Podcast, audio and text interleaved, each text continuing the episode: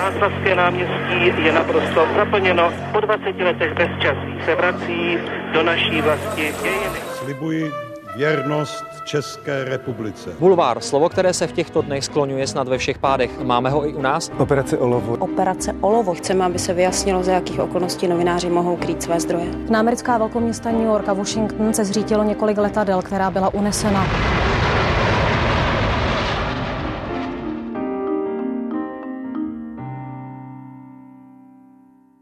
Televizní vysílání v Česku slaví 70 let a my si v backgroundu často povídáme s lidmi, kteří se do životopisu televize v Česku výrazně zapsali. O našem dnešním hostovi to platí stoprocentně.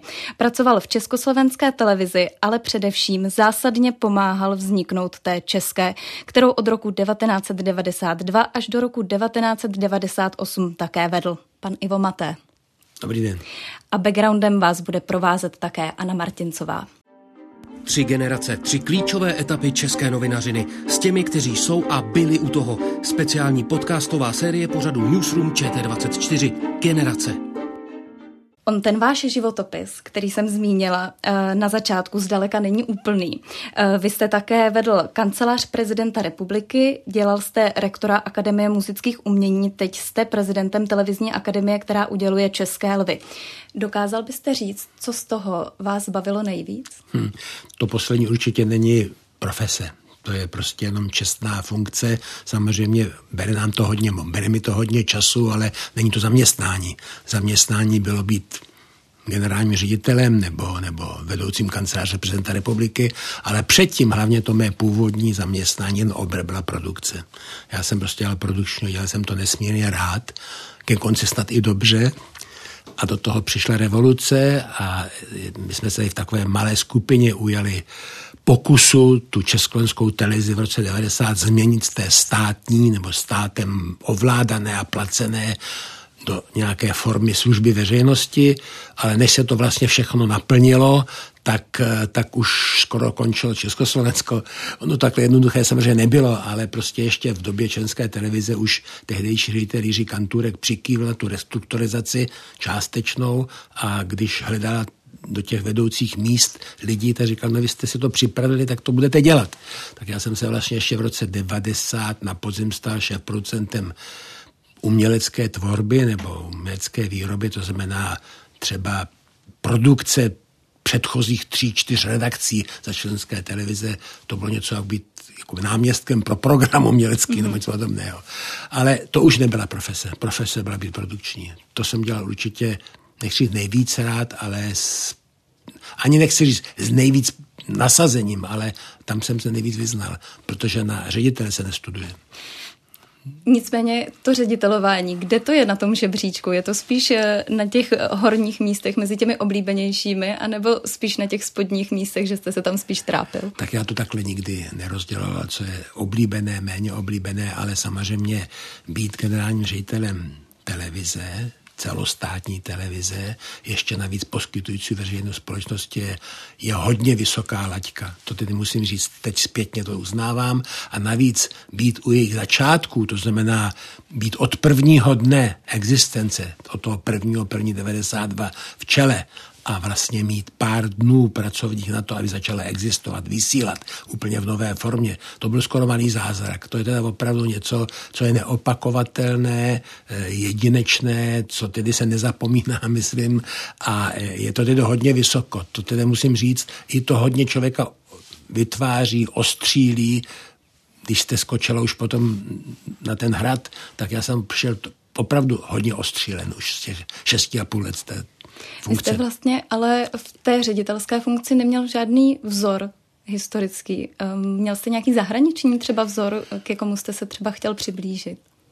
To určitě. Já jsem měl úplně konkrétní vzor a měl jsem relativní výhodu právě z té produkce, kdy poslední léta české televize jsem měl šanci dělat nějaké koprodukce právě třeba i s německými partnery, s rakouskými, dokonce s finským a tam jsem nakoukl toho správného života té instituce, které se nešťastně říká veřejnoprávní. To byl náš největší omyl převzít tento, tento název to, z Němč, Němčiny.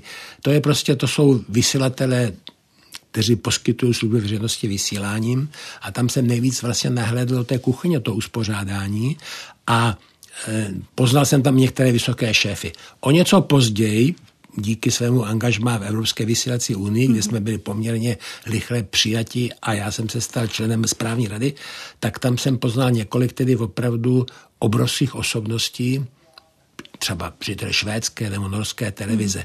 To byly pro mě, nechci za ní vzory, ale přece to byly lidé, které, kterým jsem měl třeba blíž než eh, k generálnímu řediteli BBC a BBC je pořád vlastně etalon, jo? Hmm. ale to se nemůže srovnávat. My se nemůžeme srovnávat jako česká televize, ani tehdy nemohli s BBC, to má úplně jiné rozměry ve všem, ale samozřejmě se skandinávskými zeměmi určitě ano. A tam jsem viděl ty nechci vzory, ale určité prostě uh, ty rozměry, do kterých bych se taky chtěl dostat. Já se ještě na chvilinku vrátím na ty vaše začátky v české televizi, v československé televizi, protože vy jste nastoupil do československé televize už v 70. roce, 1970. Poprvé ano, jako asistent. To vám nebylo ještě ani 20? To mě, nevím, asi ne, ale já jsem eh, nutně musel nastoupit, protože já jsem šel studovat vysokou školu ekonomickou po, po, po maturitě Eh, protože se nedostal na FAMu a ani to nějak nešlo, ale tehdy každý, kdo tam chtěl studovat na FAMu, tak musí mít, musel mít dva roky praxe. Takže nejprve jsem tu praxi jaksi vykonával nějak externě, ale potom díky Vladimíru Dvořákovi, který byl šéf-rektor hlavní redakce zábavných pořadů, pro kterou jsem externě chvíli pracoval, tak jsem tam stal asistentem produkce za tisíc korun ale ten samý rok jsem se dostal teda na tu, na tu filmovou fakultu, na denní studium, takže jsem zase musel vlastně formálně tu uh, televizi opustit, ale už jsem tam zůstal prostě v kontaktu, přiživoval jsem, jsem tam nějaké práce, protože jsem si musel přivydělávat samozřejmě při škole, ale FAMu jsem vystudoval denně, ale s tou, s tou redakcí jsem nestratil kontakt a máte pravdu, to bylo v těch 70. letech, já jsem hned v roce 76 po státních zkouškách na druhý den nastoupil a mohl jsem být nasto- už jako ve funkci vedoucího štábu. Natolik, jste měl natolik jsme tam znali všichni mm-hmm. a už to vlastně předpokládali, že tam to místo prostě pro mě budou mít. To jste k té televizi tak trochu přičichl, ale kdy jste se uh, poprvé zamyslel a řekl jste si, film, televize, to je něco, čemu bych se chtěl v životě věnovat, to je něco, co bych chtěl dělat, čím bych se chtěl živit. Mě to samozřejmě zajímalo už na střední škole, tehdy to nebylo gymnázium, ale nějaká střední, všeobecně vzdělávací škola, ale, ale myslel jsem, to bylo to nadšení těch konce 60. let, eh, jak jsou tu kulturní scénu a oblast jakoby koncepčně zvládat. To se, mu, to se mi skoro zdálo, jak by bylo třeba i možné skrze tu eh, vysokou školu ekonomickou, nebo vzdělání prostě ekonomické, nějaké národohospodářské, prostě něco, co tehdy naprosto scházelo. Nějaký pohled na, na, na entertainment, jako na business, jako na průmysl, no to vůbec přece neexistovalo. To bylo všecko, všechno uspořádáno tak, aby měl stát skrze divadlo, eh, výtvarné umění, na to špak televize nebo rozhlas, eh, to používal jako instrumenty k vládnutí. To, to, to neměl... To přemýšlel neměl, dost pokrokově na tu dobu, ne? Ona byla, on, ono je pravda, že koncem 60. let, to znamená 67, 68, se za tady začalo let kde přemýšlet pokrokově. Objevovaly se prostě obrovské možnosti, články, e, studie, kultura byla na obrovském vzestupu. To je teda pravda. Koncem 60. let film a divadlo i výtvarné umění v tehdejší Československo dosahovalo prostě výšek, kterých se těžko dosahuje znovu, musím říct. To byla taková zvláštní doba, kdy ta, ten režim praskal ve švech, už nestačil všechno cenzurně dohled, dohled už se ztratily ty instrumenty hlavní, mm. proč to vlastně předtím celé platil a třeba z filmu se částečně stala taková vlastně trošku protirežimní záležitost, protože tam najdete desítky filmů, které ale to nejenom ty, ty jasné z těch posledních let, ale už prostě v průběhu těch 60. let, eh, které byly velmi kritické, anebo tam byly mm-hmm. prostě nějaké další významy. Um. Měli jste doma televizi, když jste byl malý? Protože jestli to tedy můžu prozradit, ano. tak vy jste ročník 1951, ano. tedy jste se narodil dva roky předtím, než začalo ano. Eh, vysílání televizní v Československu. Eh, to nebylo úplně běžné, že by lidé měli televizi přímo doma.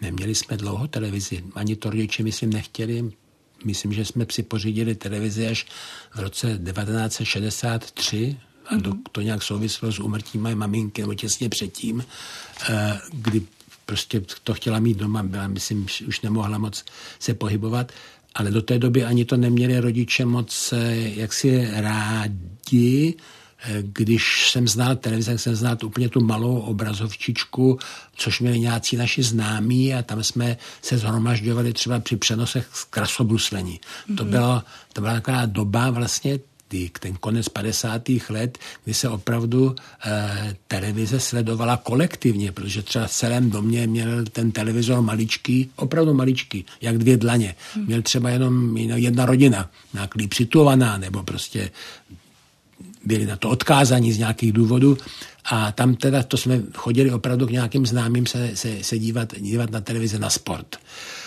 Sport je vůbec takovou největší jaksi dává nejvyšší pohyb rozvoji technologickému a všeho, všeho televizi. Vždycky, když je něco důležitého v historii televize, první přenos přes oceán, první barva, první, tak je to vždycky sport. I vašemu rozvoji, ne? Vy, Prosím? vy jste nadšený sportovec, tak i vašemu to, sportu, s, to je pravda, rozvoji to je právě jsem to měl vždycky velmi blízko samozřejmě. Sportujete ještě? Co děláte? Ještě se pokouším, i v mém věku je to těžké, už bolí kole, kolena a všechno, ale, ale snažím se jezdit, jezdit na kole a na lyžích. Je to čím dál tím horší hrát golf, ale je to, a sport patří to, patří to k mému životu. Určitě, určitě, určitě. Skutečně, on, ono taky vlastně nový přístup k televizi a vlastně její chápání e, umožňuje, anebo spíš zužuje e, jaksi tu úplně zásadní e, televizní ten význam televizní na spravodajství, to znamená všechně přímých přenosů z eventů spravodajských, i v přenosu z války třeba, hmm. bohužel, sportu, politiky, hmm. eventuálně pár kulturních záležitostí, koncerty a podobně, ale všechno ostatní jsou de facto konzervy, které si můžete kdykoliv pustit. Často konce před premiérou, někdy po, mladí to kradou, eh, my to kupujeme přes VOD a to je, myslím, je perspektivně ta hlavní cesta prostě pro televizní vysílání. To, co je teď, hned, teď se to přenáší, teď se to děje, teď je to aktuální a no a to je prostě život, události, sport tomu se ještě dostanu, ale chtěla jsem se původně zeptat, jestli jste sledoval seriál České televize Volha, ale pak jsem se někde dočetla, že nemáte rád retro. Já to retro teda z té doby komunistické moc nemám, protože je to někdy takové zlehčení, jo. je to zjednodušení té věci, že to jako vlastně byla legrace ona tom teda moc legrace nikdy nebyla. Já to teda Volze nevyčítám, já znám předlohu, znám autora té předlohy, to byl kolega produkční z jiné redakce. Eh, představoval jsem si případný převod do obrazu úplně jinak, ale já zase mám velký respekt k tvůrcům, tak když zvolili producenti a se tuto cestu, tak prosím, je to jejich věc. Já jsem měl možnost vidět všechno dopředu, teda dostal jsem to jakému si vyjádření, ne abych dělal cenzuru nebo poradenství, to už bylo rozhodný, jsou vysílat, ale chtěli tady kolegové vědět můj názor na, na, na ten seriál vypadá, tak samozřejmě to je určité zjednodušení, aby tam bylo hodně humoru. Vlastně je to takové i zjednodušení kapacitní, takhle vlastně. To, to, auto pro ve skutečnosti bylo obrovské, to bylo 120 aut nebo 140 šoférů, to bylo mamutí oddělení, tak proto taky to bylo takhle uspořádané. Celá řada dalších věcí tam třeba zjednodušená, ale je co, někdy ten, ten, ten, je, je to někdy pravdivé v tom jádru určitě. Mně z toho vytanula jedna věc, eh, kterou jsem si vzpomněla a to, že v tu dobu se tady na Kavčích horách vlastně všechno stavilo, že se budovalo, že vlastně všechno bylo rozestavené. A s chodou okolností, i vy, jak jste zmiňoval, že vlastně to bylo mamutí, že to bylo obrovské, tak já jsem si vzpomněla, kdysi, když jsem tady bydlela v podnájmu, tak mi ten pán, co vlastnil ten dům tady na Kavčích horách, vyprávěl, že ho postavili z toho, co bylo určený na českou televizi. Že to bylo tak velký, že oni si sem vždycky zajeli s traktorem a ty cihly si tak nějak vyzvedli.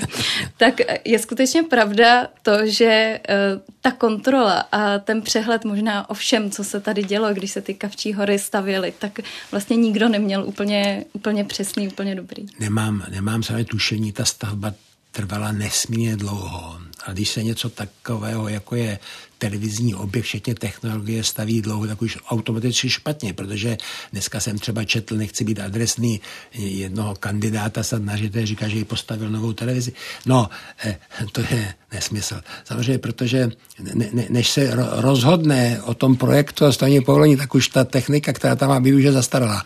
To je, to je těžké, prostě stavět televizi a ty komunisti stavěli šestkrát tak dlouho. To prostě vš- to bylo odsouzené k tomu, že to bude energeticky náročné, nepřehledné, že to bude pomalu. Ta studia se otevřela, když jednička, dvojka, černobílá dokonce. V té době už ty svět jasně věděl, kam to půjde. Pak teprve, myslím, že pět studio bylo barevné. Vlastně pořád to bylo staveniště a Československá televize měla po Praze 85 objektů všech možných. Skoro každá tělocvična, každá větší mm-hmm. hospoda byla studiem. Jo? Gong, Bránické divadlo, Balkán. Na co si vzpomenete, tam prostě mm, se točilo pravidelně, dokonce tam stály rundáky, eh, ani to vlastně nesloužilo tomu původnímu účelu těch kulturních domů, jak se to jmenovalo. Hodně se jezdilo na přenosy dělat ty, ty, ty, ty, ty estrády a podobně. Čili e, a všechno bylo jinde. V zahradním městě byl bytový dům, kde byly účtárny, e, mzdové, provozní, já nevím, jaká oddělení. Tam ty pracovnice měly každá kuchyňku, že to byly byty malé, to byly dva plus jedna. A mm, Plodinová buza, Jindřišská, Měšťanská beseda, Scout, prostě nekonečné množství výrobních kapacit bylo takhle rozděleno po Praze, ale všechno bylo extra. Jeden sklad filmové sorny v Zábělicích a celní sklad byl na Vinohradech, to muselo stát obrovské množství peněz, čili ta centralizace byla potřebná jenom obdivodné, že i ten centrální řízený režim nebyl schopen zařadit dřív. Čili já tomu naprosto věřím, co říkáte, se klidně mohlo stát, že se prostě určitě kradlo. To tedy, to, a když jste už začala teda tím seriálem, seriálem eh, eh, Volha, tak já se domnívám, eh, ani jezdit Volhou nebylo cílem těch, těch šoférů. Cílem bylo jezdit Roburem. To byl východněmecký miniautobus, který měl spotřebu 35 litrů. To chtěli, protože samozřejmě ten benzín kradli. A protože ta norma byla těch 35 litrů na těch 100 kilometrů, tak z těch 100 kilometrů prostě psali i než dali pět nebo šest. Takže to byli bohatí lidé, ty nepotřebovali žádný volhy a možná ani udávat ne, ty potřebovali ty robury. Eh, v tu dobu zpravodajství v československé televizi se dělalo ještě takovým tím filmovým způsobem. Eh, musely být eh, přesně dané scénáře, vlastně se dopředu vědělo, pro co si tam ten redaktor jede. Jak se tímhle způsobem vůbec to zpravodajství dělat dá? Asi byste se měla zeptat přímo paměťka ze zpravodajství, protože já jsem vlastně celý svůj personální produkční život s nějakou publicistou, dokumentaristikou a s pravěstvím měl, měl nic společného. Já jsem věděl, kde seděli, my jsme třeba sdíleli nějaké kapacity, v měšťanské besedě byla vlastně spravodajství, tam bylo i studio, jako několik, vlastně dvě spravodajská studio, tam teď se vysílalo. No to bylo technologicky dané, protože magnetický záznam, který je dneska běžný a je vlastně miniaturizovaný do nějaké digitální podoby, tak ten, ten, ten první, ten byl prostě dva půl dva palce, to bylo takhle široké, to se vůbec nedalo vozit ven a hlavně byl, byl dlouho nepřístupný pro východní země. Až první magnetický, vědomagnetický záznamy, kterým se říkalo že Ampex, tak ty jsem přistědníků v roce 69. Do té doby vlastně se všecko skutečně filmovalo a on i ten, i ten televizní záznam magnetický potom se těžko zpracoval, se neuměl střihat.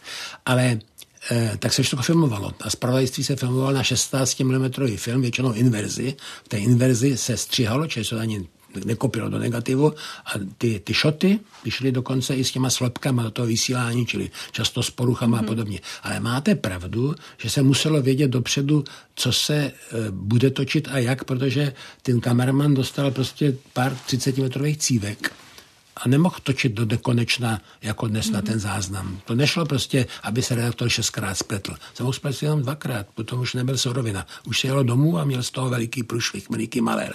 Tak to bylo úplně prostě samozřejmě jiný systém, jiný přístup, jiná příprava, určitě. A to nebylo ve spravodajství. To vlastně v celé filmové výrobě, i na Brandově, prostě byla třeba při celočelém filmu byl koeficient 1 ku 6. Když byl všem ten materiál Eastman nějaký, drahý, západní, tak jenom 1 ku 5. A to je úplně jiná příprava, že? když máte mm-hmm. na mhm. každou scénu maximálně pět pokusů. To je prostě jiný způsob uvažování, eh, zkoušek, úva- příprav všeho možného.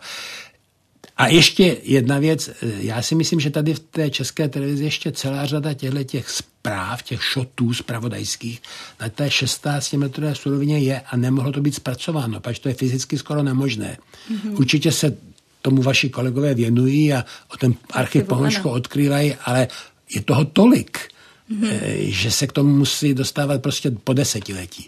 Tehdy taky nebylo možné celé, celou tu spravodajskou relaci třeba natočit, nebylo na co.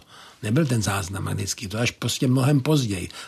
Mnohem později začaly existovat záznamy celého spravodajství, nebo dokonce celého vysílacího dne, což je dneska běžné. To tehdy vůbec nebylo možné. I jsou takové věci, jsem četl, nedávno s jednou hlasatelkou rozhovor, jak na Silvestra to bylo těžké pro ně, že, že na poslední chvíli se připravil. Jediný den, kdy se vyšlo ze záznamu celý den, byl Silvestr. To se všecko předtočilo, slepilo dohromady, všechny ty pořady se přepsaly za sebe na nějaké pásy, udělali z toho duplikát, takže byly dva ty pásy, ty jeli mm-hmm. paralelně, aby se nic nestalo a všechny hlasatelky byly přetočené samozřejmě. No a do tohohle všeho přišel rok 1989 a do toho přišla sametová revoluce. Jak vy jste uh, sametovou revoluci a rok 89 prožíval? My jsme měli zrovna s Jaroměn Vaštou uh, koprodukční pořád, měli jsme nějaký německý štáb tady, ne německý štáb, německé účinkující, tak eh, Mirek Vašta, který se už vyznamenal samozřejmě v roce 68, přestal točit Rudolfa, hned věli s Honzou Eisnerem kamerám do ulice, natočili ty vzácné záběry těch tanků, tak ten samozřejmě hned chtěl taky do ulic točit, ale ono se to odehrálo toho 17. večer poměrně rychle a potom už byly vlastně ty ostatní kroky se děly na divadlech a, a, a ve špalíčku a podobně, tak už nebylo ani tak co moc filmovat a no tady to změnilo situaci, pak hned v pondělí už eh, vřela, česká televize vřela, už se přestalo jezdit na, eh, vlastně předlušilo se natáčení, skoro byla taková jako nevyhlášená stávka, tak to už jsme, to už jsme u toho byli, pak začaly ty, ty shromáždění tady slavná v garážích, jo, přenosové techniky, skrze které si vlastně personál vymohl první přenosy z Václavských náměstí a potom už zcela regulérně z té letenské pláně a to byl pořád ještě listopad, čili ono to tady šlo rychle. Eh, je celá řada výkladů, někdo tady viděl nějaké hm, týmy STB a milicionáře, to snad nějaký autobus byl, ale v podstatě ty šéfové zdrhli všichni. Ty mm-hmm. už přestali chodit do práce, někteří dokonce hned, někteří vím, že tam v té Jindřišské jsme seděli, tam byl nějaký šéf redaktor těch převzatých pořadů zahraničích a ten prostě hned to pondělí řekl, tady to skončí a šel. A to byly všechno vlastně nomenklaturní pracovníci mm. schválení, já nevím, UVKSČ. Jo. Kteří hodili televizi ty už, přes věděli, už, už, už, už. No a tím jsme se v podstatě dostali k tomu, asi nechci říct chaotickému, ale možná trochu zrychlenému roku 1990, kdy se vlastně najednou muselo stihnout tak trochu všechno protože bylo potřeba z té československé televize nějakým způsobem udělat nové médium pro novou republiku, pro nový stát. Tak uh, možná úplně na začátku ten rok 1990, ještě předtím, než se schválili vůbec nové mediální zákony. Jaká tady byla atmosféra? Tak eh, překotná, to máte naprosto pravdu. Byl po řediteli Pavlovi, který ještě byl jmenován tou vládou Adamcovou, Sice mm-hmm. už po 17. listopadu, kdy Libor Batela přestal chodit do práce, pokud vím, to byl ten poslední ústřední ředitel. Ono se hodně se často plete, tady mm-hmm. se sice věnuje hodně lidí historii, někteří velmi eh, obšírně a a dokonce i s hlubokou znalostí, ale některé prostě termíny poletují sem a tam. Eh, Československá televize ústřední ředitel, neměla generální ředitel, ústřední mm-hmm. ředitel, jimž byl teda i ten, i ten Pavel, eh, ten v lednu odstoupil, nastoupil Jindřich Feirajzel, asi na slavný měsíc. dokumentarista na velmi krátkou dobu. To bylo to nešťastné, protože někteří ti lidé, takzvaní, jsem řekl, 68, kteří vlastně nesměli 20 let pracovat ve směs, tak, tak se sebou trošku tachli taky svoji historii, jo, mm-hmm. bývalou. A tak někteří vlastně tak, jak rychle přišli, tak zase velmi záhy museli odejít.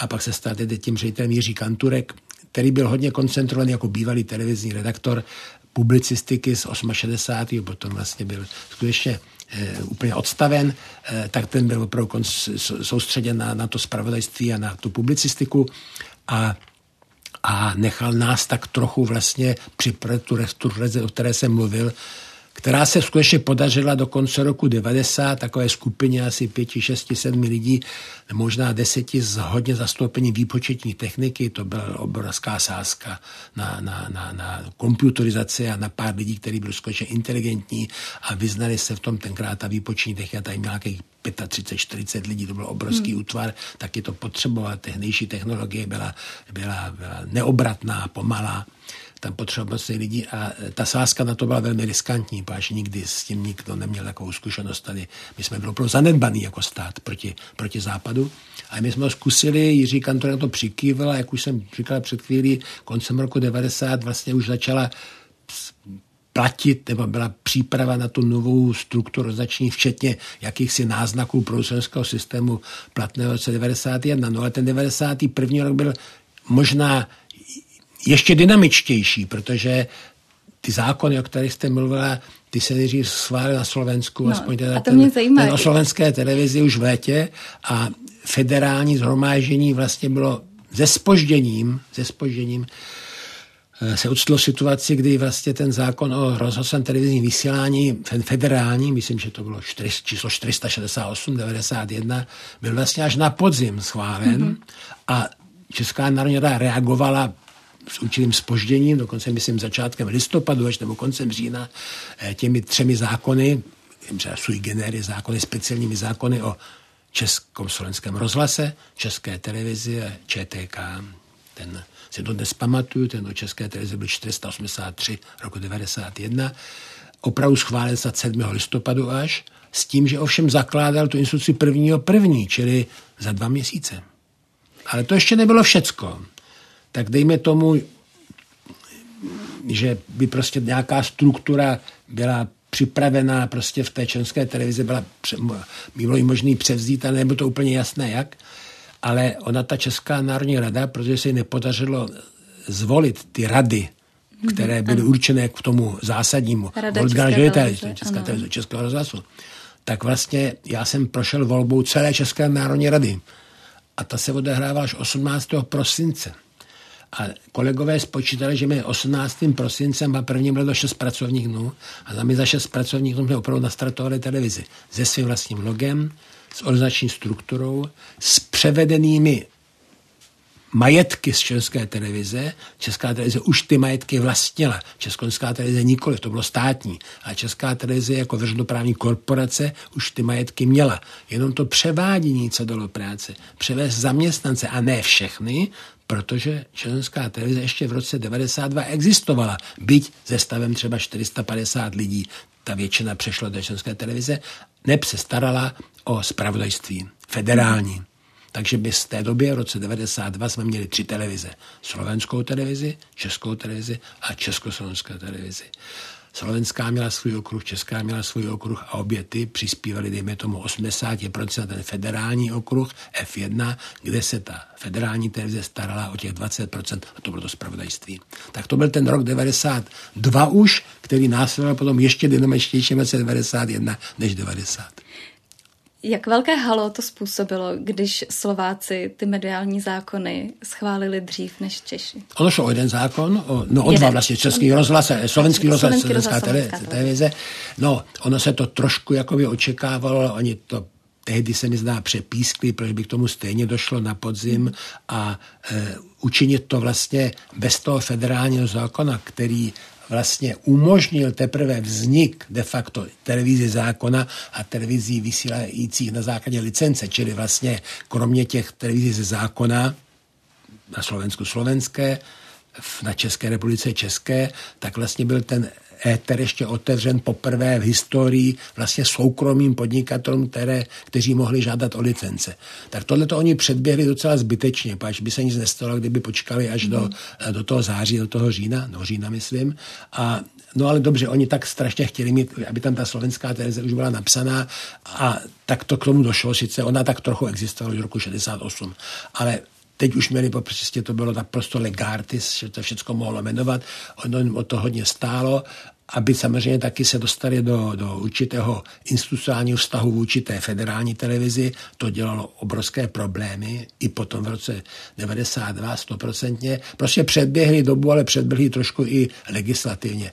Možná zbytečně, ale pro ně to význam určitě mělo.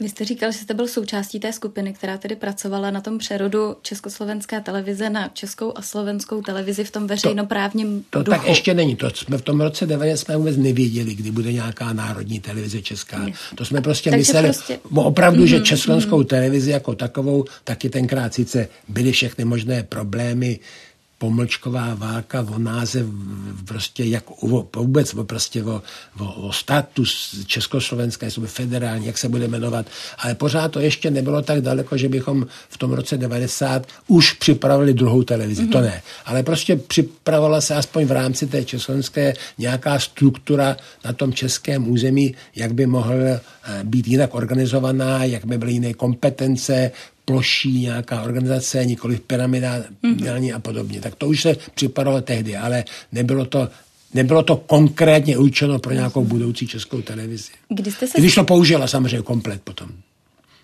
Rozumím. Kdy jste se z té skupiny vyloupil vy jako ten konkrétní kandidát na ředitel? To nevím. Eh, těch kandidátů bylo rozhodně víc tedy a nebyli z té skupiny všichni. Já myslím, že byli i kandidáti úplně mimo televizi mm-hmm. v té České národní radě. Já ta jména už se nepamatuju, ale určitě byli, myslím, někdo z rozhlasu, prostě taky byla celá řada aktivistů mm-hmm. přirozeně a hlavně poslanci tak co mohli poslanci v roce 91, co o to mohli vědět nic. Oni o tom často nevidí dnes nic po těch 30 letech, takže eh, měli ty představy naprosto zkreslené. Především si, si mysleli, že prostě česká televize je jasným jako pokračováním té předchozí doby a že to sebou nese. Mm-hmm. Takže jí vlastně jako ani neměli tak rádi, jo, služba mm-hmm. státu.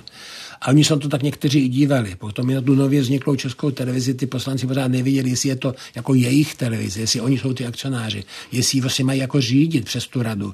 Ale hlavně si mysleli, že ano, že to, přes to budou to jejich, takže to jim budou říkat, co má vysílat, co nemá vysílat, jak se má chovat.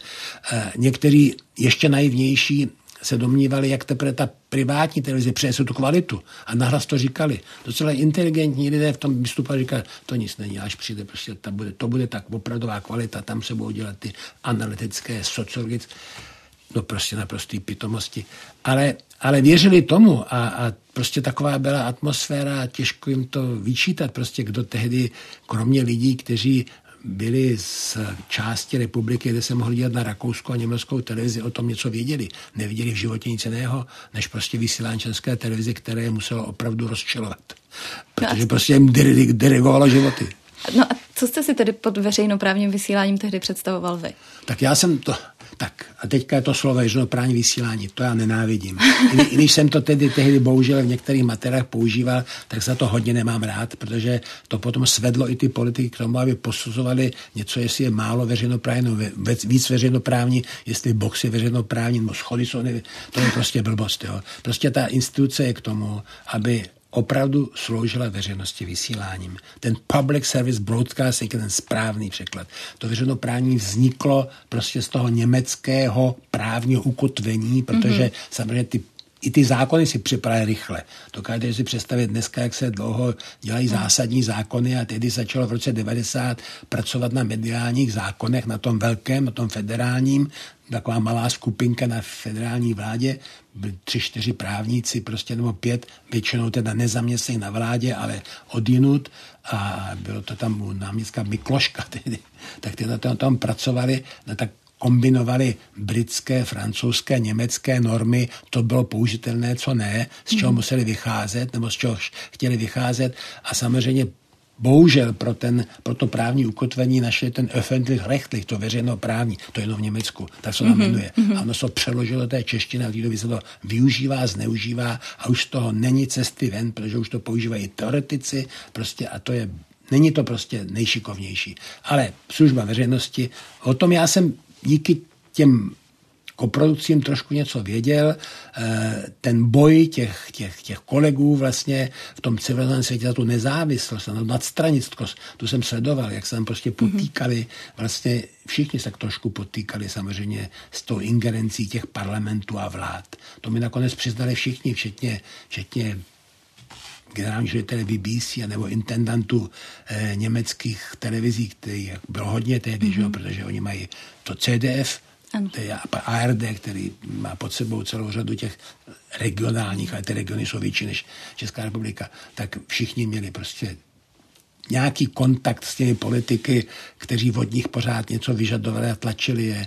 Někdy z toho byl větší skandál, někdy menší, ale vlastně většinou se přiznali, že vždycky na ně někdo jakoby tlačil. Možná zrovna v té Skandinávii, kterou já jsem ukázal, na kterou jsem poukazoval jako určitý vzor, tam to možná bylo nejmenší, protože oni jsou prostě nějak jaksi politicky, občansky pokročilejší i demokraticky určitě, taky tam ty diváci platí mnohem, mnohem větší prostě koncesářské poplatky a zcela dobrovolně, protože si mm-hmm. toho váží. Toho média, které je prostě nezávislé a tu službu jim poskytuje. A z toho mi vychází, že i na vás byly tedy politické tlaky. No jistě, ty jsou, ty jsou určitě a vždycky byly a budou. A nejsou jenom politické. Já si myslím, že i vy jste to museli zažít Eh, dneska už jsou o to i různí lobbysti a různé agentury a různí lidé, kteří říkají, že nejsou ani lobbysty, ani, ani v nějaké agentuře, ale přesto, že přesto ten tlak samozřejmě vytvářejí eh, ve společnosti, možná... ne, při různých mm-hmm. setkáních. Člověk ani neví, co vlastně, koho zastupují, co to vlastně chtějí, ale prostě to existuje, protože takový ten, na co se nejvíc třeba novináři ptali, kdy vám volal Klaus, jo, tak to samozřejmě, to tak se taky stalo, ale vlastně málo kdy proti tomu, proti těm jiným tlakům, takovým těm na té jiné úrovni, jo, že vás někde nějaký minister potká, že je, pojď na oběd, nebo, nebo, nebo ani minister, ale prostě nějací úplně lidé, kteří se tváří jako zcela, zcela nezávislí, ale přitom se ukazuje, jaké mají záměry. Jo. A často nebý, ne, nebývají jenom jako politicky stranické ty, ty záměry, nebývají vysloveně ekonomické. V dnešní době možná i terčem lidí, kterým se říká dezinformátoři. Taky. Ostatně v listopadu na konci listopadu eh, byl i pochod proti české televizi, tady byla vlastně velká demonstrace ano. před Kavčími horami. Um, tenkrát vlastně ta veřejná podpora ta pro tu českou televizi byla. Za vás, když no, jste já, ona vlastně první jaksi projev nějaké jaksi občanské vůle byl až při té takzvané eh, televizní revoluci v roce 2001. To už já jsem tady nebyl. To se opravdu začali tady občani zhromažďovat za účelem vlastně záchrany, ochrany české televize a to bylo pro mě velmi pozitivní znamení. My jsme tady zažili ještě, myslím, v době české televize v roce 91 taky velké demonstrace sládkovců a podobně, mm-hmm. jo, kteří přišli vyhodit Jiřího Kanturka z okna a podobně. Tady bylo plno lidí prostě až a, a to je vlastně velmi podobné jaké SPD nebo něčemu takovému. Tak to jsme tady takové zažili. Byly tady samozřejmě taky takovéhle demonstrace samozřejmě. Ale ta podpora třeba té české tedy ty nové formy vlastně kontaktu s veřejností a s veřejností, to se dostalo opravdu do krize až v tom roce 2001. Té televizní krizi a tam teda myslím, že lidé ukázali eh, velký zájem na té existenci české televize v té formě, odtržené od toho státu. Když se ještě dotknu toho dělení, vy jste to i sám zmínil, že se muselo rozdělit i ten majetek. Tak to se jako vzala štítkovačka, udělalo se federální židle, česká židle, federální stolek, český stolek. Jak se to dělalo? Tak jelikož to vlastně všechno bylo ve správě Československé televize, včetně těch budov, tak se začaly ty věci, paž to bylo napsáno v tom novém zákoně, Česká televize, e, e, majetek převedený České televize. Mm-hmm. Tak vlastně kromě tady té budovy, ve které teď sedíme, které se teď říkalo Hotenka, že ta budova zpravodajství, původně vůbec nebyla určená pro spravodajství. Tady zůstala federální televize a vše ostatní bylo převedeno na českou televizi a to buď majetkově, nebo smluvně. Celá těch řada těch objektů byla patřila třeba někomu, byli tam jenom jsme pod smlouvou. Většinou ale to byly majetky. Na to se převádělo, ale oficiálně se muselo, protože katastr nemovitostí, tam to není jako, že tam přijdete a řeknete, napište tam někoho jiného. To se prostě musí prostě úředně zanést na základě zákona. S tím bylo moc práce, moc práce mm-hmm. a to též s lidmi. Prostě najednou měli jiného zaměstnavatele. A úplně jiného zaměstnavatele, protože ta členská televize jakkoliv byla založená zákonem v roce 1957 až, my teďka slavíme 70 let, ale těch prvních čtyři roky to bylo pod Českým rozhlasem. Eh, tak to byla státní instituce, pořád ještě, čili ty zaměstnanci byli trošku v jiném, v jiném pracovním poměru než České televize, která má hned na začátku napsáno Česká televize neodpovídá za závazky státu a stát neodpovídá za závazky České televize. Ona je skutečně veřejnoprávní korporací odtržená od státu. Taky Česká televize od toho 1. ledna 92 nedostala ze státního rozpočtu ani haléř. To nikdo neví. To, to většinou lidi si myslí a politici většinou paž mluví o nějakých daňových popletnicích, kteří živí českou televizi a podobně a že to, je, že to je státní televize. Ne, ona není státní už v principu. Už jenom podle toho zákona a už jenom tím, že není navázána na státní rozpočet. Například na rozdíl od Slovenské. Tam mm-hmm. nikdy nemohli být prostě na tom tak ekonomicky jako tady. A to je taky prostě jeden z důvodů, proč na tom velmi záleží, aby byla nadále i odtržena od toho státního rozpočtu, ne, ne vešly v platnost ty nesmysly o tom, jak by měla být nějakou prostě část alokovanou ve státním rozpočtu. To je vždycky prostě hračka politiků, jak si s tím, jak s tím zacházet a tlačit. Takže já jsem proto a, a musí nastat nějaké zvýšení prostě toho poplatu, který je bagatelní. Prostě 135 korun je skutečně velmi málo, že to rozdělíte 31 30 dny, jo, nebo porovnáte s cenou cigaret, jo, tak je to vlastně směšné úplně. Vlastně eh, na začátku, eh, když začínala vysílat Česká televize, tak tam byly ty tři okruhy a tam bylo, že má 4 až 7% z reklamy z jednoho okruhu a to bylo, maximálně to bylo úplně, to bylo úplně jiné uspořádání. Jako ten první rok se mohla vysílat reklama, ne neomezeně samozřejmě mohla, tak nebyl nikdo jiný, kdo by vysílal České republice a ty podniky a ti mm-hmm. inzerenti chtěli, aby si vysílala reklama. Byla omezená, ale úplně jinak a na všem, měla se, mohla se vysílat na všech okruzích, které České televize měla a teda ona měla vlastně v tom roce 93 3, že? ČT1, ČT2, ČT3, když to v tom roce 92, ten první rok měla ČTV, příspěch na F1, nějaký podíl a OK3. A e, to byl velmi, velmi důležitý příjem České televize. Velmi důležitý, protože ten poplatek byl tužím 50 korun. To bylo naprosto prostě zásadní. No ale jak byly vstoupili do života, přišly ty komerční televize, tak ty přirozeně si vyloktovali, aby česká, česká televize byla na těch příjmech omezená, hlavně na reklamě, a až oni na to měli, oni z toho žili, to je zase legitimní, to je jediný jejich příjem, tak oni vlastně prodávají své diváky inzerentům, že? Mm. Tak, tak chtěli mít všechno, nejlépe všechno nebo zakázat tu reklamu úplně. No tak došlo to tak daleko, že ten stav je dneska takový, kde se smí, vlastně se nesmí vysílat reklama vlastně na dvou okruzích, že, na těch mm-hmm. ostatních ano, ale velmi omezená, to je skutečně to je pár minut, pár minut denně, to je vlastně směšné úplně. Takže s tím tehdejším rozpočtem se dalo výjít podle vás lépe než s tím současným? Uh, nedalo. nedalo, protože si musím uvědomit, že v tom prvním roce té existence byla inflace 21%. Mm-hmm. A potom čtyři roky po sobě 9 až 10%. To prostě ty příjmy redukovalo strašlivým způsobem. A start určitě nákladů nejen toho spotřebního koše, podle kterého je ta inflace, nejme tomu spočítaná, ale vlastně i těch technologií a všeho možného bylo mnohem vyšší, které mm-hmm. bylo nutně potřeba. Ta televize byla zanedbaná, samozřejmě ta nebyla v dobrém stavu po těch, po těch eh, komunistických letech. Ty tak neměli ani zájem, prostě, taky to bylo těžké, prostě celá, k celé řadě věcí se vůbec nedostali a, a možná ani nebyl tak, tak, tak, tak ten vývoj prostě rychlý technologicky. Hmm. A ty technologie stojí eh, prostě obrovské peníze. Ale tři, i nejenom, i některé věci provozní. Když jsme přestoupili k tomu, abychom, abychom měli eh, sledovanost elektronickými neřenou, nikoliv jenom nějakými deníčky, a mm-hmm. to bylo, bylo předtím existovalo, a dohodli se třeba s komerčními subjekty, aby tady byla prostě jedna, jedna valuta, jako jedna platná, jedna platná norma. One currency, se mu říkalo. No tak eh, jenom, jen tom, to měření tenkrát stalo přes 25 milionů korun ročně. To byly obrovské náklady. Hmm. Ale ono se šetřilo taky vlastně na lidech, protože eh, Československá televize byl vlastně obrovský moloch, i co se týče zaměstnanosti. A docela velká část lidí musela nakonec odejít. Jak ty odchody vypadaly? To se rušila celá oddělení, nebo se spíš třeba vybíralo jednotlivě?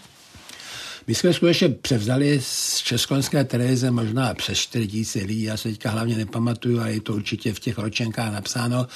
Hodně, hodně, protože Česká televize měla, myslím, 5500 zaměstnanců, nechala asi 500, někdo odešel automaticky, ještě v tom roce 90, 91, a my jsme určitě ale k těm 4 tisícům, možná přes 4 tisíce lidí převzali a to bylo naprosto nutné omezit, protože i nejenom ke mzdovým prostředkům, mm. taky prostě kvůli prostorům, kvůli produktivitě práce.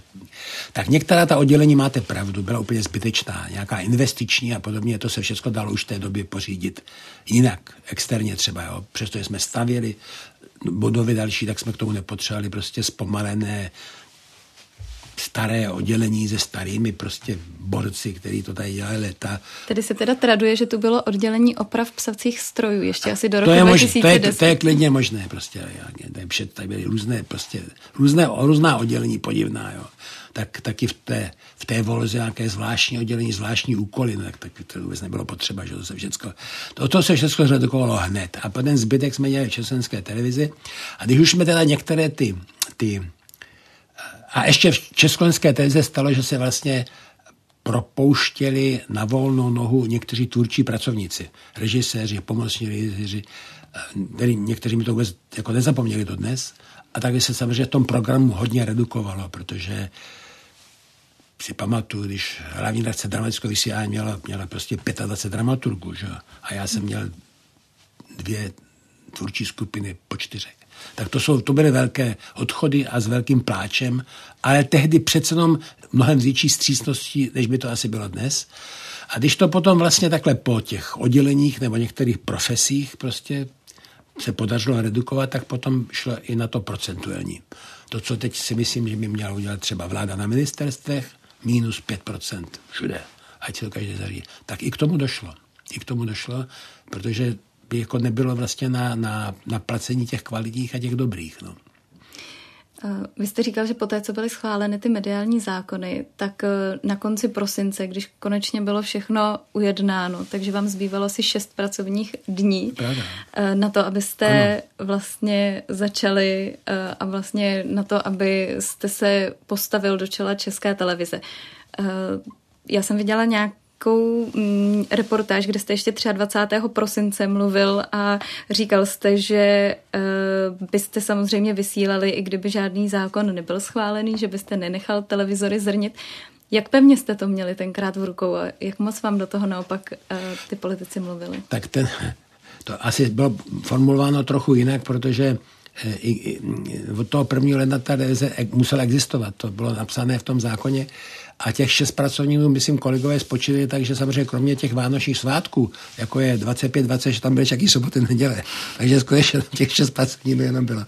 To, to, bylo, to, to, to bylo na tom zvláštní. Ne, víte, oni tady byli, oni tady byli názory, prostě jak ta česká televize má být natolik jiná, že se má teda celá nějak předělat, taky po, nebo postavit na té zelené louce, a to by ovšem nevysílal pět let. A nebo to ještě předělat všechny vyházet a znova přijmout, jo, ty lidi. A tak pár měsíců nevysílat. To někteří takhle opravdu navrhovali, ne třeba přímo v televizi, a někteří třeba i ti, ti kandidáti. To já jsem považoval opravdu za nesmysl, protože jestliže ta televize má existovat a je dokonce je placená těm lidmi byť špatně, tak ji má sloužit. A to nepřetržitě. Proto jsem byl velmi rozčarován z toho, když během té krize se dostala ta televize do rukou na pár dnů, nechci jmenovat ty lidi, jo, prostě, kteří opravdu to vypnuli.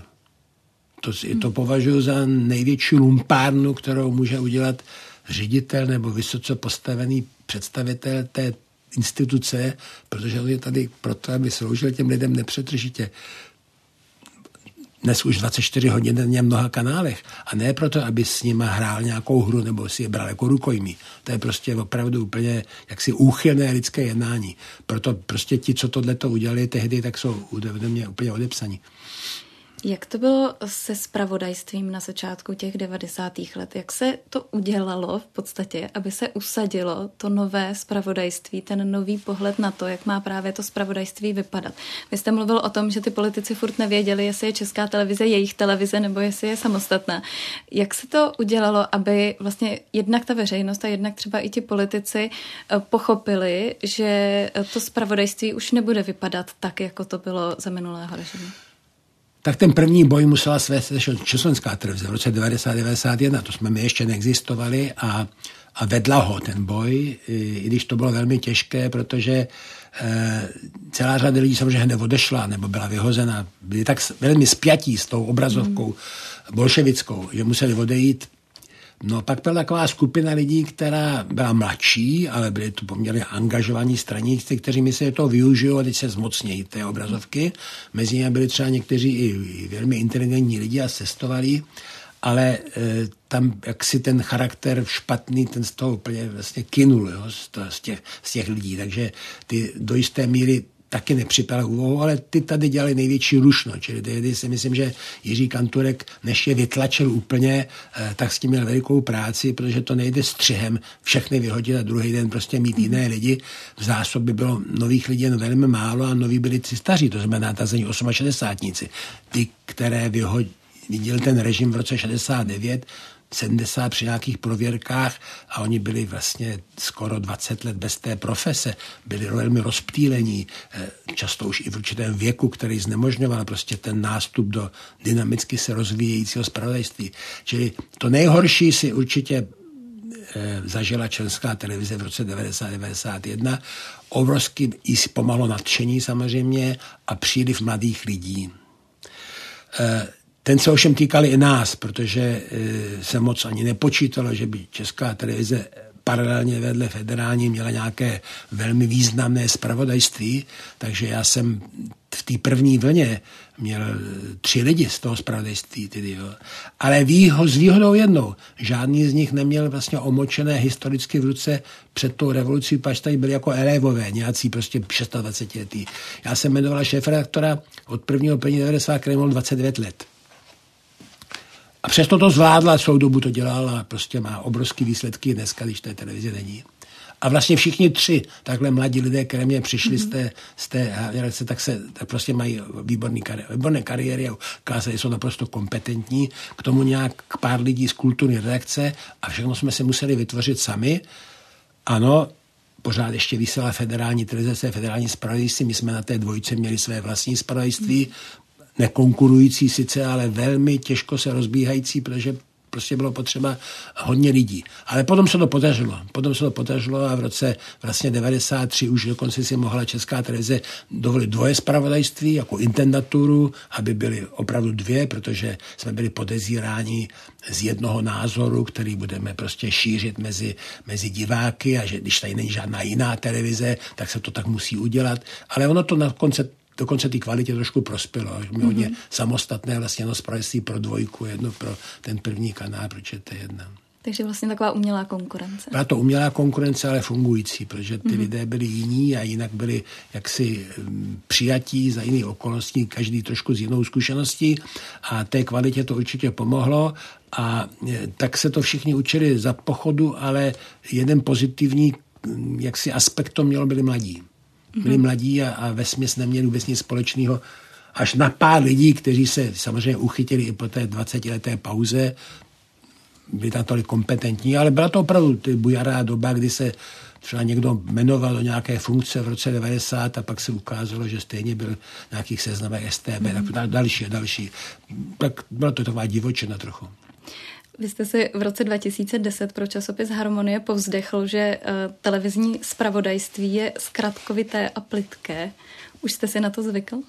Nezvykl, ale samozřejmě 24 je něco, co má obrovskou šanci právě, jak si to trochu vyrovnat. No, už, ta, už není vlastně to omezeno do spravodajství do jenom několika krátkých relací, kde k tomu docházelo. E, prostě ono k tomu samozřejmě musí někdy docházet i dnes, to záleží na editorovi, co do toho omezeného času samozřejmě zařadí a nezařadí.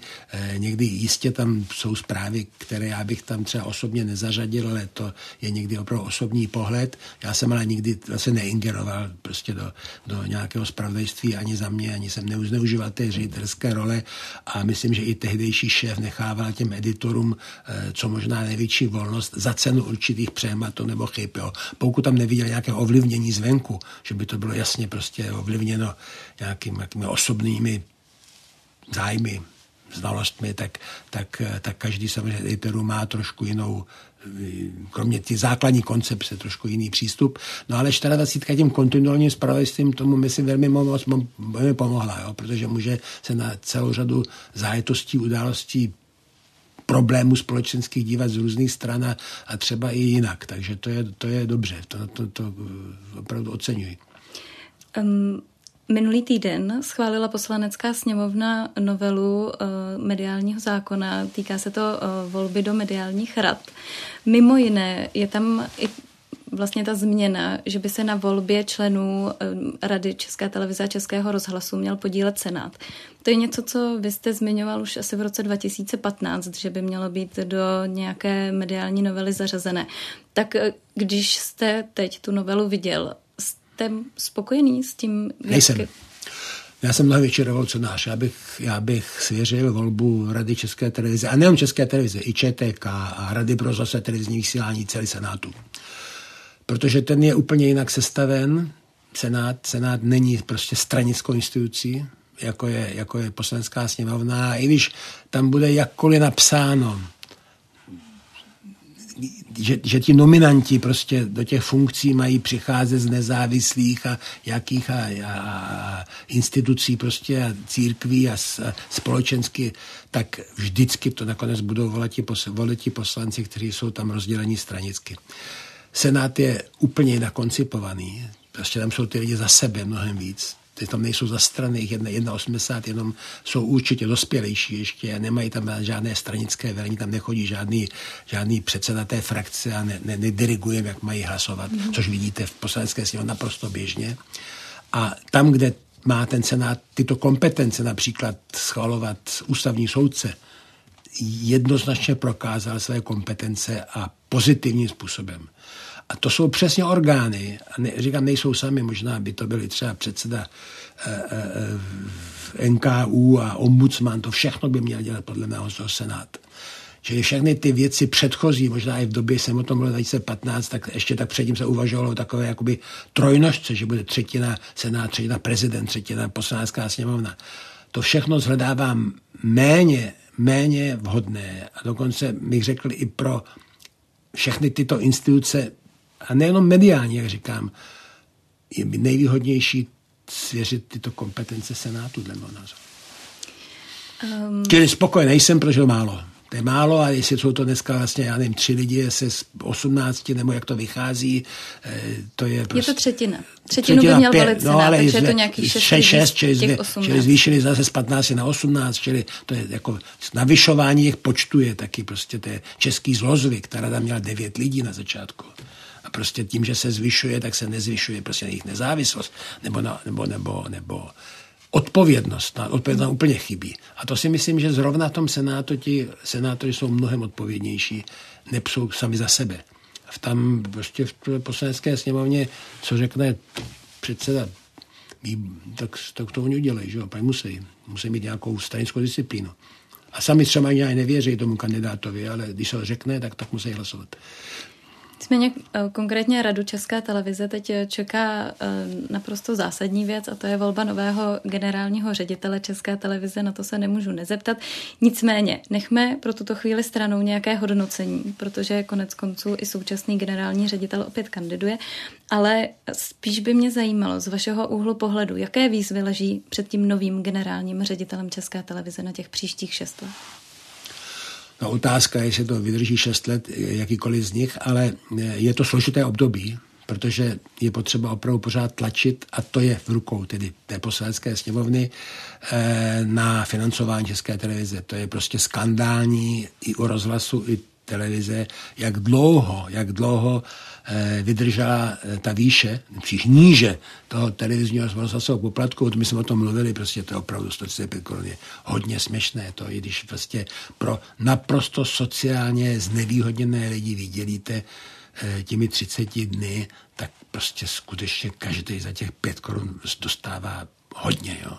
A já už jsem slyšel od lidí, kteří jsou odkázáni po mně na televizi více než třeba my v Praze nebo, nebo lépe situovaní, tak, tak eh, si jenom já ten příklad neuvádím poprvé, ale když jste někde z náchoda kulturně milovný člověk, důchodce a chcete vidět operu, a Česká televize vám nabídne aspoň jednou za rok prostě záznam z Národního vadlemo nebo ze státní opery, eh, tak byste za tu cestu prostě utratila tisíc korun, jo.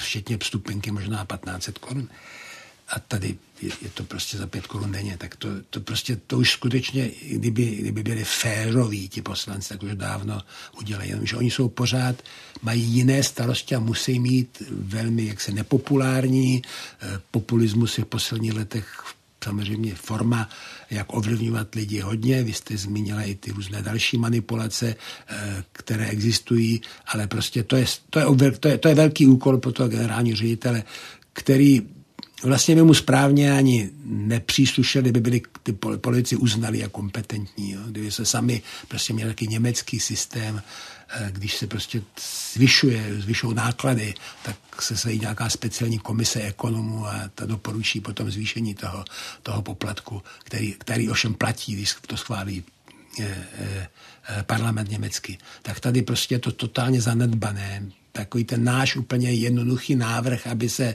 zpětně zvyšoval poplatek nebo upravoval podle inflace. To znamená, že když by třeba překročila 5% inflace, to jsme říkali v době, kdy byla třeba dvouprocentní, tříprocentní, mm-hmm. takže by to i dlouho vlastně nebylo zvyšováno. Tak i to byl vlastně rizikuplný návrh. Když se zvýší od 5%, tak ten rok následující by se teprve zvýšil ten poplatek o těch 5%. To mě přišlo naprosto lidumilné. Jo. Ani to ti poslanci neschválí. Jo. Na rozdíl jako za svoje platy to se dokážou postarat. To je, to je, to, to je opravdu prostě velký úkol pro toho, pro toho ředitele a největší úkol ale udržet ten, ten stav té televize prostě opravdu, aby vysílala všechny ty okruhy, které vysílá, aspoň na této úrovni, jako je vysílá. To znamená všetně ČTD a ČT Art a všetně vlastně všech i služeb, které jsou off-screen, kterých je celá řada prostě už dneska, aby se nesloval z délky vysílání samozřejmě, aby se nemuselo odstupovat z původní výroby, která má obrovské úspěchy a nesmírně důležitá pro vůbec celý standard prostě kulturní eh, celého našeho národa, obyvatelstva, aby si mohla opravdu koupit i nějaká práva na nejen sportovní přenosy, ale i převzaté pořady, aby prostě mohla opravdu dbát na tu úroveň tak, jak doposud alespoň dbala. A jestliže, jestli, a to je velký úkol pro toho ředitele, a k tomu samozřejmě potřebuje celou řadu podmínek a kompetencí, takže já skoro obdivuju z mnoho těch lidí, kteří do toho jdou, eh, a pochybuji zase, co uvědomují ty, tyto souvislosti. A odpovědnost je jeden z aspektů velmi důležitých, eh, který teda v České republice má velký deficit. Tady se mi zdá, že ta drtivá většina poslanců není vůbec odpovědná. Ale možná, že i manažerů a možná prostě vůbec té společnosti jako osobní odpovědnost, to, to musím citovat Václava Havla, který to cítil i na sobě velice a říkal, to je, to je prostě, to je, tady to tak schybí. A taky o tom často mluvil. Od hmm. té doby, co zemřel, už jsem to neslyšel od politika, něco o odpovědnosti. A, ne, a to je potom se promítá i do nižších úrovní. Já to ani na škole neslyšel. Že by prostě někdo, kdo je v takovém malém parlamentu, akademickém senátu, říkal, že chce mít odpovědnost, nebo že ji má. No, už nemá, no, chce jenom řídit. Tak to jsou asi úkoly do dalších let. Historii i současnost televizního vysílání komentoval náš dnešní host Ivo Mate a loučí se také Anna Martincová. Děkuji za pozvání. A vy nás najdete nejenom v podcastových aplikacích, ale pokud chcete s obrazem, tak také na YouTube.